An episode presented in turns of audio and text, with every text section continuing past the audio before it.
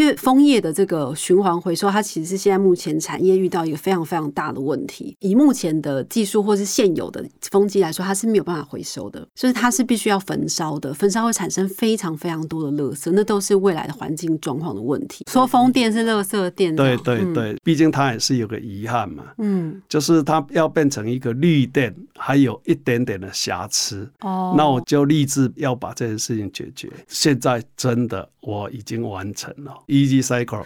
这个东西就是我们发明的，就是说它完全可循环回收的。对。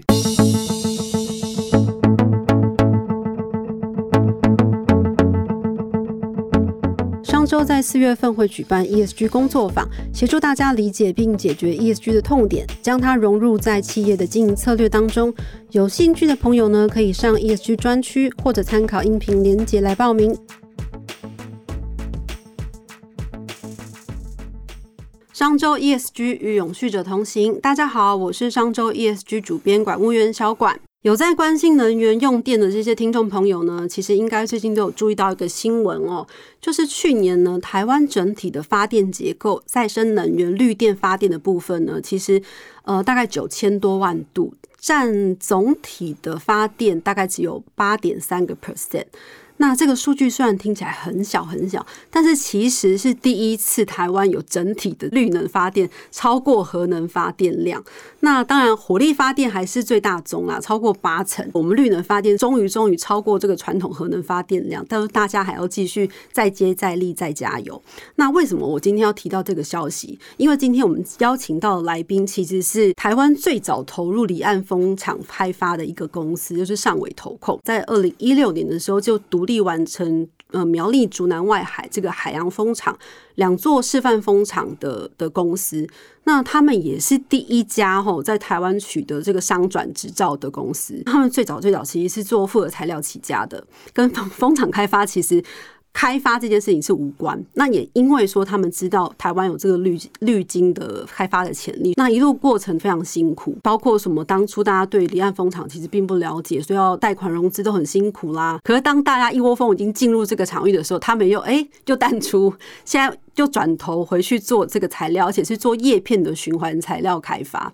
那他们去年也入选商周这个评选出来的碳竞争力一百强企业。那今天我们就邀请到上尾的这个蔡朝阳董事长来跟我们聊一聊，为什么要淡出这个蜂场的开发，要投入这个叶片的循环材料。那我们先请蔡董跟大家问个好。主持人小管好，各位听众大家好，我是上尾投控蔡朝阳。蔡董跟大家聊一聊哈，就是风电开发这东西，现在明明就是很热门的，为什么你们现在要淡出这个开发市场，然后去做这个叶片的循环材料？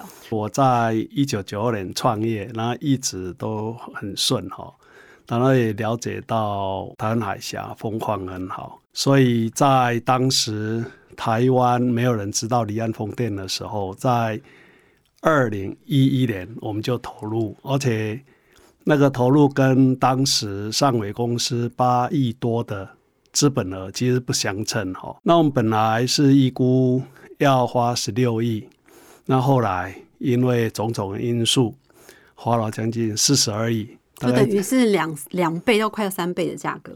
对，大概是我们公司净值的三分之二，所以也差一点倒掉。当下。其实是非常辛苦的啦，因为当时台湾没法规、没人才、没船只、没港口，而且其实那时候找了两百多个投资跟银行，没有人是理我的。那时候大家都可能觉得你疯了。哎，对对对，其实那时候确实是没有人看好。嗯，不过其实我是不服输的，因为既然家要做一件事情，我二十四小时就在想。我怎么让它成功？所以虽然是很辛苦，但是在二零一六年十月份，啊，就在亚洲，当然大陆除外哈，在亚洲树立起啊首两座的离岸风机。一九九二年创业的时候，复合式的材料其实就是在做风机叶片相关的东西，对不对？是我我上尾公司本身，它主要的业务大概分啊。三个，一个是耐腐蚀的树脂，也是做复合材料，只是说它是耐腐蚀；另外一个就是叶片树脂。嗯，那另外还有一个就是我们也做复合材料本身，因为树脂加纤维，然后把它合成。或是经过磨压，就成为复合材料。所以那时候其实也供应蛮多海外的这种风机大厂，很多叶片，尤其是呃像中国那边就很多这种需求。那时候生意其实做很好，因为那是我的本业。对，而且我本身是学化工材料起家的，所以我在创业的时候，那时候其实期许自己一定要打世界杯。所以 S W A N C O 啊，这个我们的公司的名称啊。嗯。西藏，在那当下就已经命了，所以在一九九四年，我们就开始把我们的数值销到东南亚、澳洲。中东、欧洲、美国哦，所以其实，在我们进入呃蜂场台湾的蜂场开发之前，我们在做这一块材料市场，其实就已经生意做很好，就是卖到各国去了。其实，在二零一零年，我们大概营业额大概四五十亿，也不小。嗯，那那时候 EPS 很好。二零零九年我们就上市嘛，所以那时候跟董事会争取，就是我们其实可以进入这个在台湾是还没有任何人做的这个领域，这样。对，董事会是那时候感到很奇怪，因为太不对称 哦。而且，其实台湾在二零一一年那时候基本上无所谓的海事工程的能力了，完全没有。对，所以董事说：“哎，你凭什么？就是你凭一股热情，你就有办法完成嘛？”那所以。我们就一整年，每一次董事会有做提嘛，然后到第六次，我我在想说，到底要不要去提这个案子？嗯，所以在提之前，我自己就想说，我应该要澄清一下，所以半夜就打电话给我邻居说：“哎，我放在你那脚踏车，明天早上摇一摇。”然后就一个人骑着脚踏车去环岛十一天。嗯，那没有准备。我感到这个这十一天跟我开发离岸风电是非常类似，因为它是呃我不熟悉的一个旅程，然后我基本上准备度也不够。那当然我相信我我体力跟毅力是够的，就是这样子。所以到最后骑了啊一千一百。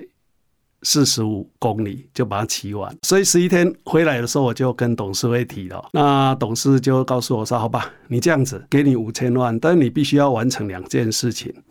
第一件事情就是环境影响评估；第二件事情，你必须要取得政府的示范补助办法。”嗯，那还好，在半年内你就取得，我取得了，因为 我我确实是拿出我真正的啊执行力出来嘛。所以每次董事会他都会拨给我预算，然后给我要求，我必须要实现一个 milestone，嗯，就是你必须要达成什么。那其实从二零一一年到二零一六年，我基本上都达成，只有最后一次没有达成，就是十六亿，嗯，到最后花到四十而已。但是呢，说实在话，那叫什么？人算不如天算。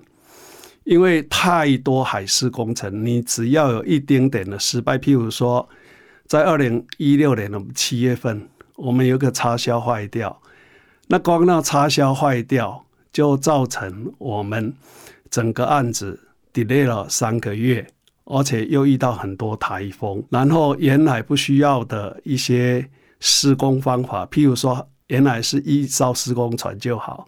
到最后改变工法，从韩国调来一个浮吊船，所以为什么从十六亿的预算跑到四十而已？事实上是就是这样造成的，就是血泪的一个过程啊。那可是都已经摸了这么久，摸到现在，照理来说，我们对这个风场开发，或是包括海事工程的一切 SOP 或是流程，都已经这么熟了。这时候突然我们要淡出风场开发，然后要退回去做我们原本的本业。为什么不是很可惜吗？其实淡出或是退出离岸风电开挖业务，不是我的初衷。我如果初中这样子的话，我就不会那么辛苦，嗯，撑下来。尤其那时候施工船插销坏掉的时候，每天留一千两百万，对我们这种小公司，那是身上倒几以后是工的放血。退出联防店，其实这个过程对我来说是非常煎熬。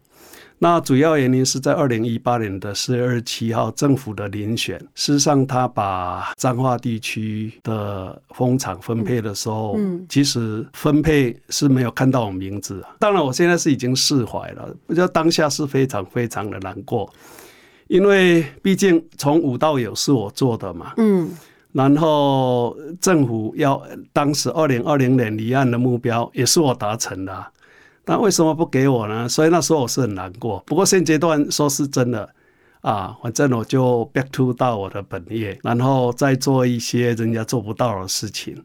哦，要跟听众朋友解释一下，就是呃，政府的开发这个离岸风电产业，其实它有分三个阶段，一个就是示范阶段，然后第二阶段其实就是现在大家看到，比如说张方西岛啊那些那些的区段，那大家熟知的，比如说 CIP 啦，或者是呃沃旭。沃旭啦等等的，就是在第二阶段的时候进场的这些国外的呃外商的呃风场开发公司这样。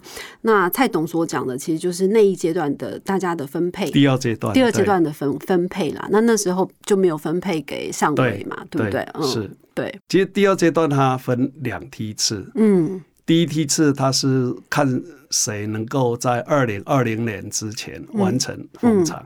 那毫无疑问是是上尾公司，因为那时候我们准备好了，那个我们叫做海洋风电，其实我们是如期把它完成给政府，但是在分配二零二零年以后，确实连名单都看不到我，那对我来说是非常大的刺激啦，非常大的伤害，应该是用伤害嗯，来来来来说是。就是说鼓励你或是激励你也好，就是回到本业，因为枫叶的这个循环回收，它其实是现在目前产业遇到一个非常非常大的问题。以目前的技术或是现有有的风机来说，它是没有办法回收的，所以它是必须要焚烧的，焚烧会产生非常非常多的垃圾，那都是未来的环境状况的问题。所以就是包括几大的风机大厂，他们其实也都在想办法做这个事情。那我知道上尾其实已经呃在钻研这个领域也好几年了，目前上尾已经有做到百分之百可回收的材料，做出很大的叶片，好像超过八十米，是不是？哦，那个不止，不止，不止哎80不止米是不是？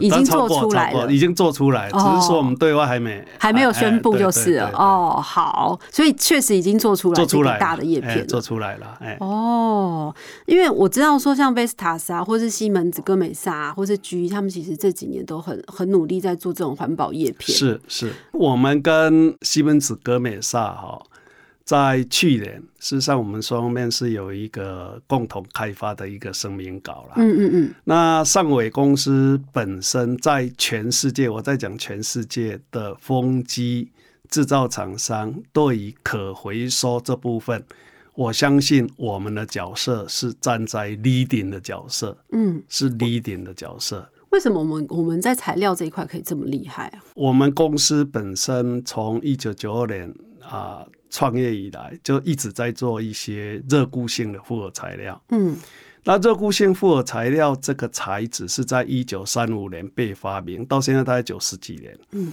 那其实每个人都想要回收，但这种东西是百年千年不坏的。所以你注意看那些 FRP 渔船啊，或是早期的 FRP 的浴缸，事实上以前都用掩埋的。那当然有些人拿去焚化炉去烧啦，但是因为烧它焚化炉它的热值或是它残留物啊，后来当然政府跟很多国家就因为那叶片太强，像现在我们树脂做的叶片已经高达一百二十八米，一百二十八米，哪个地方有办法用掩掩埋的？然后燃烧又有问题。所以我们知道这一个是在 FRP 就复合材料里面，人家称为就这个材质存在的必要之恶。嗯你看这里，它是绝对必要的，因为它有它的好处，因为它的好处就是啊，譬如说碳纤维复合材料比重才一点四，很轻。非常轻，大概是金属材料大概四分之一、五分之一。嗯但是你看这种材质，如果它取代金属用在譬如说电动车，事实上是可以大幅省油的，所以称为必要之恶。嗯以前进到这个行业的时候，我认为就是说不可回收，化学就不可逆的反应，我认为应该有办法解，但一直在研究了。我认为我一定要全力把这个复合材料，或是人家说，毕竟是说风电是垃圾电，对对对，毕竟它也是有个遗憾嘛，嗯，就是它要变成一个绿电，还有一点点的瑕疵，哦，那我就立志要把这件事情解决。现在真的我已经完成了。其实我们这个发明，事实上在去年，很多欧洲的媒体都已经认为这是一个非常大的讯息。还有我们在上个礼拜啊。全世界一个非常大的一个复合材料的一个组织叫 JEC，嗯，他也也把把我们票选成今年在 JEC 秀里面的 Innovation Award，就是一个复合材料创新奖。对对对对。哦，我们这个是已经拿来做那个自行车了。对，已经做成自行车，而且那自行车是。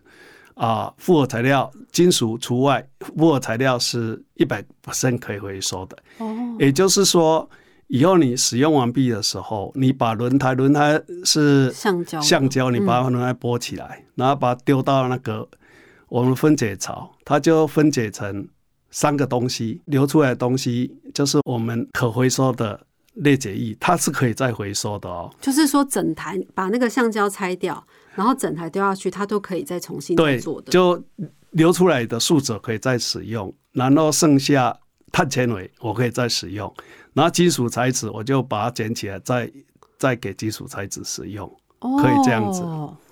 所以以后叶片也可以这样子做了。叶片现阶段我们就已经证实可以用了。其实我们在南头有一个回收系统，虽然它量比较小，事实上已经在量产了。嗯，就回收这个体系已经在做了。蔡董可不可以跟大家科普一下，我们现阶段的叶片所用的这个 FRP，它的全名叫做什么？假设完全都是玻璃纤维的话，叫玻璃纤维强化塑胶，这个叫英那英文叫做啊。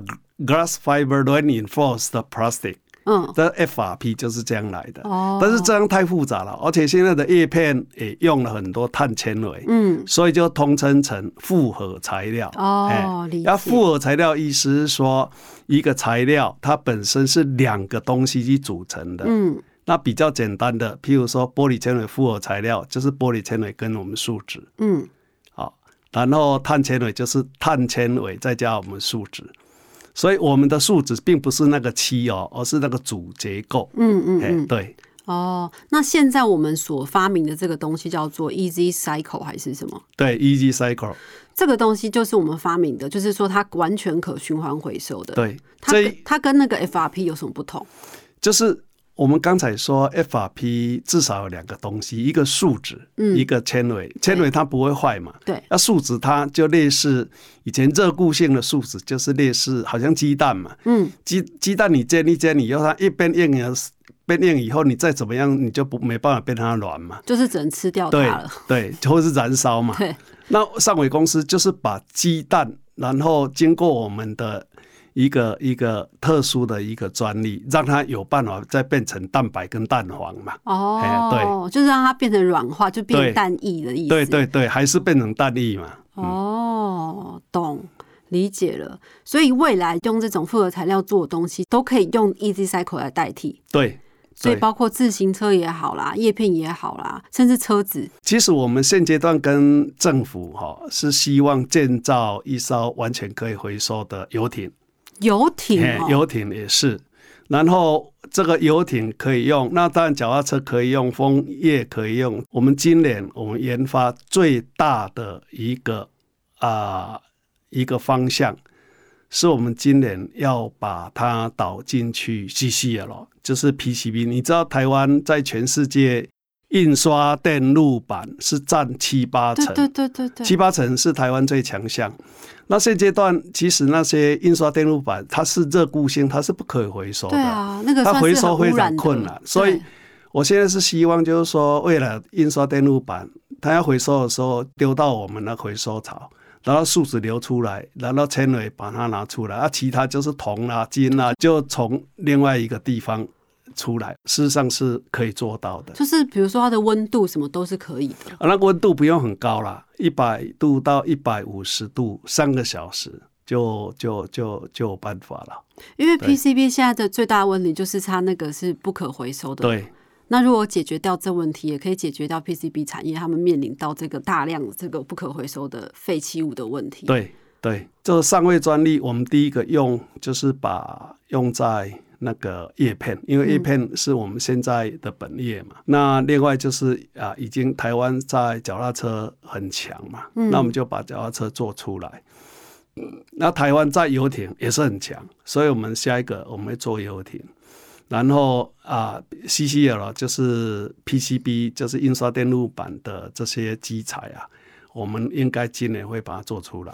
PCB 的这个是已经开始在研究了，是不是？啊，已经在研究了，但是事实上这个还是必须要跟下游厂商一起来共同开发嘛。哦，因为尤其是后续你研发出这种材料。实验室是一回事，但是后续的循环怎么？我们叫循环经济嘛。嗯，循环就是我们我们知道就是一个圆嘛，就是一个循环。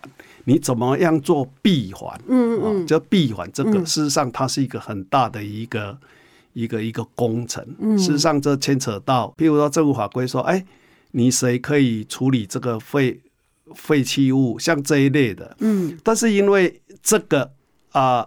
热固性的东西用我们的方法，以前在全世界没有出现过嘛，所以法规并没有为这件事情去设，所以我们就必须要花非常多的时间，除了必反的工程或是一些啊一些一些其他的一些啊，譬如说技术性的一些问题，嗯，或是一些经济性的一些。一些投入评估，其实还有一些法令的问题啊。哦，等于是说你们要做先行者，这个就跟呃那个离岸风电开发做做排尔尼尔是一模一样的，从无到有要做的事情是蛮多的啦。那你们不怕说后面又有人要跟进了？啊，我我我个人到目前对这件事情我是不不担心啦，因为其实全世界就是提出可回收，其实观念都。差不多，嗯，就是它本来从化学结构来说，它是一个交联，就是一交联的结构。谁把这交联结构把它打断了，嗯，好，谁就有办法做回收。这个大家都一样，但是问题是说，以前人家提出来的方法，事实上我们。都大概有审备过人家的一些专利，嗯，都会动用到强酸强碱，用强酸强碱去把分子量把它打掉。啊，你要把它打掉很简单，理论都有办法，但是问题来了，你回收完以后，你的回收液里面是有强酸强碱，又面临到一个回收，结果回收的成本比你降下来成本啊还多，你省下的碳足迹比你要处理这些强酸强碱的碳足迹啊。还要多 对哦，那事实上你就就就白就没有的意义啊。那我们目前的那个碳足迹，我们估过哈，嗯，事实上比传统，譬如说燃烧的方法，我们是降了九成，就剩下百分之十。哦，对，所以我们不用强酸强碱的方法。不，当然不用。我就是说，我们不用强酸强碱，然后裂解下来的东西还可以循环使用。从我大学开始玩到现在，将近四十年。我知道它的啊啊照本在哪，我就针对最难的部分去研发啊，真的就是让我做出来啦。嗯，嘿。那目前呢？因为像像您有讲到说，虽然我们在南投那边有一个已经在实算是实验工厂嘛，对，你说已经有商业已经量产，呃，对，应该是说。虽然它的容积只有三百 liter 哈，但是我们 test 给人家看的那个，我们已经是现在每天都拿我们的一些一些啊，譬如说碳纤维复合材料不可回收，每天都在回收啊。哦，哎，我们已经开始包含未来这些回收的碳纤维要做什么？譬如说做成碳纤维毡呐，嗯，或是变成塑胶牡蛎。其实这个我们在后续有说闭环这部分都已经跟。客户达成一定的商业化的行为了，所以其实是从我们是反而是说，也不是说淡出那个工厂开发之后回归材料以后，发现海阔天空哦。呃，其实山不转路转嘛。其实当时，呃，我们在做离岸风电的时候，其实那个很辛苦。我我我说的不是开玩笑哈。其实那时候我们大概每个礼拜至少都会发生过，我们好像走不下去。然后每个礼拜都会思索，已经既然走不下，譬如说啊没有这个法令，或者说譬如说跟渔民谈判，渔民不跟你谈，就是劣势的。那事实上就是这样子嘛，关关难过关关过啊，你的目标是很清楚的，所以就类似哎，你走到一个山头，哎，前面高山完全挡住，没有办法过。那很简单啊，你就学泰山，拿起那个绳子就把它荡过去嘛。无论如果就是这样子嘛，嗯，那就是从来没有放弃嘛。如果是要给其他企业或不同产业的人做一些建议，您会怎么给一些思考的方法？初步分成应该四个层次，嗯，就是说第一个层次，我认为现在大部分的人都会做，譬如说，哎，你的啊柴油啊堆高机就换成啊吃电的啊。那你的锅炉以前柴油，现在摆成天然气，或是屋顶再去种电，就是非常基本的。对，这个应该每个人都会做，这第一种做法。嗯，第二种做法就是类似我们公司，哎，我们就是很早之前我们就做复合材料，而复合材料本身它就是节能减碳，因为它质量轻，它做成载具或是做成飞机本身就是节啊节能嘛。好，这是我们本身的产品。那不管怎么样，就是以前的这些产品，虽然它本身跟跟啊金属比较起来，它是节能减碳，但是它是一个必要之恶。记记记得它必要之恶哈，因为它还是从石油来的嘛。那做完以后把它燃烧掉，还是排碳。对，所以我们第三阶段就是可回收这部分，e cycle，我们就是让它一直循环。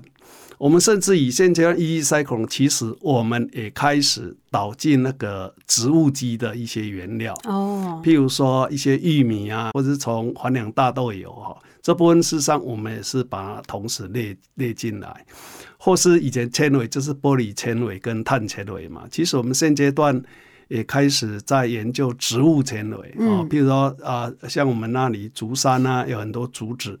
啊，事实上这部分我们开始在研究，这是第三部分。那第四部分，这个当然也是非常符合我的个性了。这就是非常 advanced，就是更进阶版的。就是说，我们现阶段是从事补碳哦，碳捕捉了，就 CCUS。嗯，哎，那我们上回公司，我们大概做 CCU，CC 就是 carbon capture，就是碳捕捉，我们在做。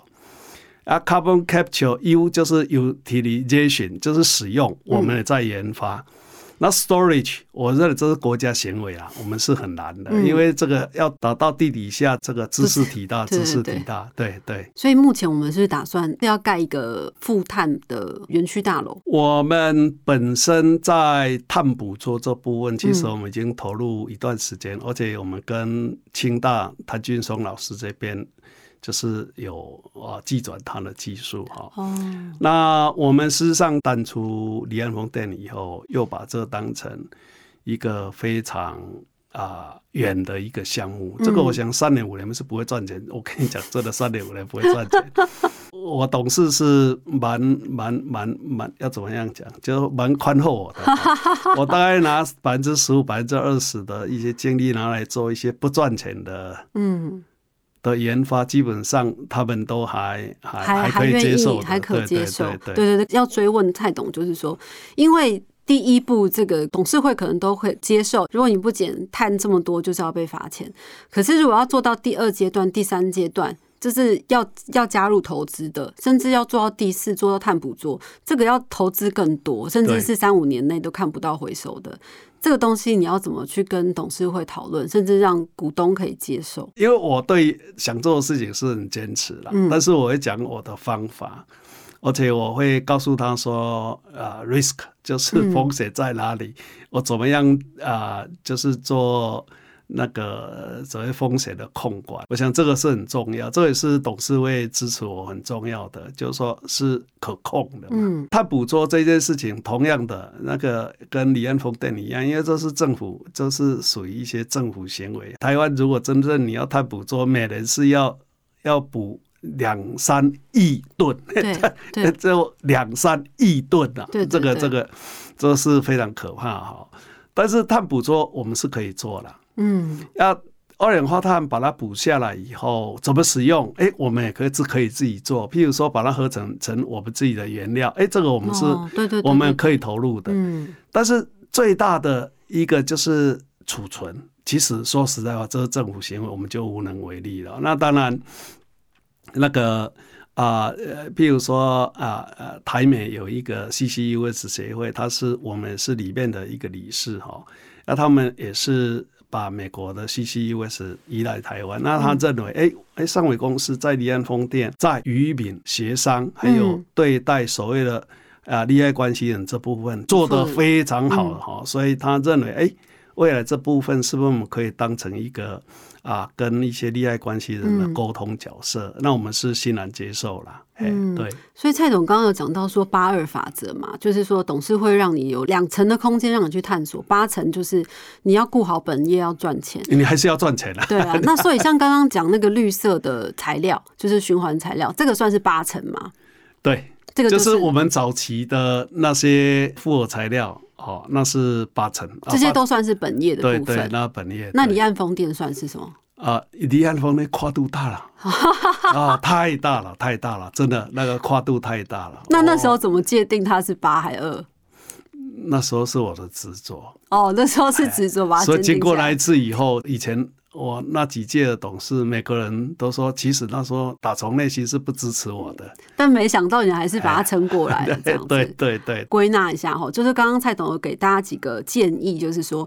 假设你今天是要培养的碳竞争力，那也没有什么其他的法则了。第一件事情就是把基本的可以减的都先减好，比如说你的锅炉啦，就是弄成用电的啊，什么东西可以做的，屋顶的太阳能板种种电这样子，就是可以改用油的改成用电的。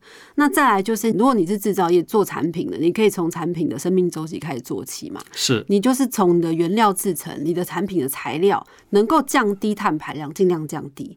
那还有一个再进阶第三步，就是说，如果你的产品制造出去，你可以想想看，你要如果可以回收它的话，你就去回收它，而且你从回收这个层面，你还可以去发展出新的商业模式。是，你可以跟你的上下游合作伙伴创造出一个新的商模嘛？循环经济，对对对，循环经济的商模，你可以创造出来，它它又可能可以再帮你公司长出一个新的角来。那最后一个层次就是刚刚蔡董讲的，就是如果你有再多出一个两层的空间，你再去做新的。的投资，想象更未来的投资，比如说做碳捕捉，或是做投资氢能啦，或是什么，这些都是未来的。未来的你，如果你有更多的资金，或是你有更多对未来空间或产业的想象，你可以再做更多。就这个四个层次，给大家思考一下。那今天很感谢蔡总跟大家的这个分享，谢谢蔡总，谢谢小管，谢谢各位听众，谢谢，谢谢大家，谢谢大家。想要掌握最新最热的 ESG 趋势，欢迎大家订阅商周的 Podcast 频道《商周吧》。商周 ESG 与永续者同行，我们下次再见喽。